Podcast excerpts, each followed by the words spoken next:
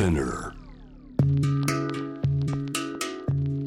グローバーがお送りしています。J-Web シャムダープラネット続いての時間は海外在住のコレスポンデントとつながってなかなか日本では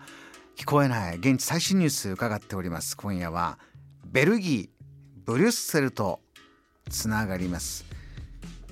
EU のねど真ん中ブリュッセルという言葉よく聞こえてきますがベルギーブリュッセルです。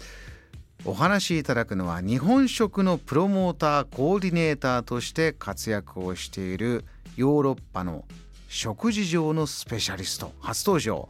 西田沙織さんです。よろしくお願いします。はじめましてよろしくお願いします。はじめましてリスナーに私はこんな人です。という自己紹介お願いしますえはい、えー、皆さんはじめまして、えー、ベルギー在住10年目になりました、えー、西田沙織と申します、えー、ベルギーで日本の食材をもっと皆さんに知っていただけるようにそして日本食はお寿司とラーメンだけじゃないっていうことを知っていただくための活動をしています。よろしくお願いします。そうですか。今回ねお写真を送ってもらってニュース紹介してくれるのがまさにこの食の国際会議といったものなんですってはいそうなんです、えーと、ガストロノミーツーリズムという世界会議なんですけれども、あの皆さんの中でも旅行の一番の楽しみは現地での食事っていう方がたくさんいらっしゃると思うんですが、ね、はい、その旅における食っていうものを通して世界をより良くするためには何ができるかっていうことに考えて、えー、その取り組みを実現していくための会議です。世界観光機関 UNWTO の国際会議写真よかったらねあの SNS ご覧になってくださいね。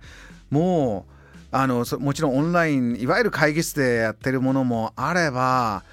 板前さんのような格好をした方が日本の食でもこれ日本の方海外の方かな。ね、いろんなもう実際に食べてというような場面もあります。西田さんこの今回の会議でどんなものに注目しましたか？はい、あのいろんな話もされたんですけれども、えー、その中でやはりたくさんトピックとして出てきたのが SDGs、うん、持続可能発展な観点の話がたくさん出てきまして、ええ、その観点から食というものを、まあ、再定義して見直そうっていう取り組みがたくさん紹介されました。えで例えばあのベルギーの海ではシビラメが取れるんですけれども、はい、まあ、高級魚としてレストランでもよく出るんですが、うん、そのシタビラメ1キロを取るために一緒に網にかかった40キロほどの魚が捨てられてしまっているそうなんですね。うんでなんでかっていうと、まあ、あまり、まあ、名前が知られていないので、まあ、使う人たちがあまりいなくて売れないからだそうなんです。はい、で多分日本と比べてもヨーロッパって食べられている魚の種類が本当に少なくってでおそらく日本よりもあの売れなくて捨てられてしまうっていうお魚がたくさんあるんだと思うんですね。うんうんはいでまあ、このことに問題を感じたそのミシュランの星付きのシェフが、まあ、ベルギーにいてそういったその捨てられてしまっている名前のない魚をじゃあ自分のお店で提供しようってことを考えられたんです。あの日本で一度そういう名もない魚でいうとあの大養魚っていうのが、えー、有名な、はいね、みんな知ってる名前だと買うんだけど実は代用してるお魚、別の名前なんだよってなった時にやっぱり名前がある魚ばっかりみんな買おうっていうんででもそれじゃいけないよねっていう動きがあったことありましたがそちらではどういうようにこういう名もない魚をどんどん、えー、食べてもらうということになりましたか？はい、あのまあ、取り組みをなさったのがミシュランの星付きのシェフということで、まあ、すでに、ね、ミシュランのお墨付きがついているレストランなんですけれども、まあ、そういったレストランのあのメニューの中に、えー、今までシタビラメとかサーモンとか使っていたお魚の代わりに、まあ、そういった名もない魚をメニューの中に組み込んでいくっていうふうにされたんですよね。うんうんうん、でもそうすると昔のお客様は下ビレメと同じような値段で知らない魚が出てくるのであまりよく思われなかったそうで、うん、40%ぐらいお客さん減ってしまったそうなんですね、うん、うん、でもシェフはやっぱりこの活動は今後とても大切だというふうに思われて、まあ、活動をずっと続けられてもう何年かになるらしいんですけども、はい、今ではあの以前よりもそのシェフの活動に賛同してあのたくさんのお客様がお店に来てくださってますというふうにおっしゃってました。あの続けていく中で世の中の動きもまた変わってきてということもあるんでしょう、うん、新しい食に出会えるという楽しみもありますよね。他にも何かトピックありますか？あのまあベルギーといえばチョコレートがとっても有名だと思うんですが、はい、このチョコレートを使った技術革新についてもとても興味深い発表があったのでそのお話をさせていただきたいと思います。チョコレート私も大好きです。どんなことありますか？そうですか。はい。あのベルギーのチョコレート業界の中でピカソと呼ばれているとっても有名なショコラティエの方がいるんですが、はい、すごくアーティスティックなチョコレートを作られる方の息子さんもチョコレート職人としての活動を始められたんですね。はい、でその息子さんの体験談なんですがあの喉のがんにかかるとあの唾がうまく出せなくなって味を感じにくくなるらしいんですね。うん、で特にいちごとかミントの味が分かりにくくなると、えー、いうことでこのあの息子さんは人工的な唾を作ってチョコレートの中にその人工的に作った唾といちごとかミントの味を詰め込むっていうことをされたんです。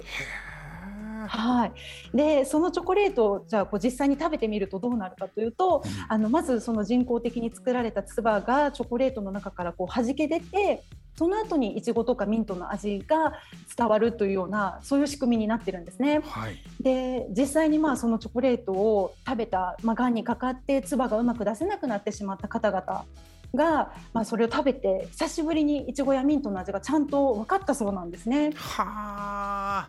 ここでこう心から出てくる喜びとか大変なものでしょうね。うん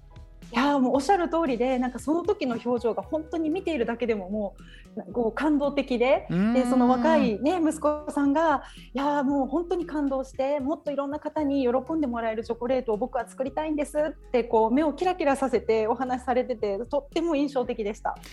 味覚というのは失ってみてわかる。どれだけこの食味わいから幸せをもらってたかというのがありますから。そうですか、ね、こういうものはね西田さんどんどんどんどん世界中に広がるといいなと感じます。この会議、うん、なんと来年は日本で開催なんですって？